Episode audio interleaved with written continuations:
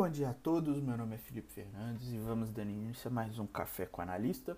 Dia 30 de março de 2021, temos as principais bolsas asiáticas fechando no positivo no dia de hoje e a Europa né, iniciando suas negociações no campo positivo, principalmente após divulgação de dados de confiança do consumidor num cenário positivo. Tá? Então o mercado fica mais animado no dia de hoje após divulgação desses dados econômicos.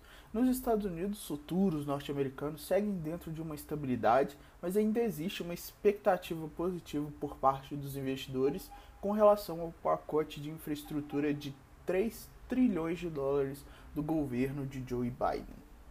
Ontem, né, o Brasil, a gente teve o Ibov fechando em alta, marcado por uma alta volatilidade é, no dia, né? Chegamos a ter uma valorização maior, chegamos a ter perdas. Então, ontem a gente conseguiu fechar no positivo, mas marcado pela volatilidade. O índice dólar segue valorização, tá? Os futuros é, de juros americanos de 10 anos em leve queda.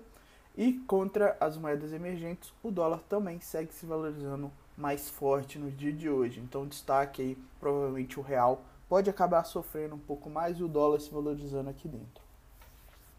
Ambiente de commodities, temos os metais é, em baixa, mais forte no dia de hoje, né? O ouro está caindo 1,3%. Temos o petróleo no movimento de desvalorização, com Brent realizando após é, o desbloqueio do canal de Suez. E o cenário de agrícolas, um cenário mais misto no momento. Ambiente político. O presidente né, Jair Bolsonaro anunciou nessa quarta-feira é, a troca de titulares de seis ministérios, né, inclu incluindo aí a articulação política do governo e os principais nomes é, dos ministérios. Né, o movimento aí pode vir de encontro com a opinião do Centrão, né, até para tentar agradar o Centrão, provavelmente Bolsonaro vai oferecer aí ministérios e é, em troca né, de capital político. Ambiente corporativo, temos a IRB Brasil que informou que o seu diretor-presidente, né, Antônio Castro dos Santos, deixou o cargo né, no dia de ontem e agora mantendo apenas os, é, o cargo de presidente do Conselho de Administração. Já temos a empresa né, de tecnologia a Lynx, né, informou ontem que detectou uma perda extraordinária de cerca de 41 milhões em seus braço, seu braço de pagamentos. Em fato relevante, a empresa anunciou, é, abre aspas, né, perdas operacionais incomuns, fecha aspas, na Lynx Pay, né, como cancel, consequência do cancelamento de transações atípicas por parte de terceiros na utilização de máquinas comercializadas por um parceiro comercial, cujo nome não foi divulgado.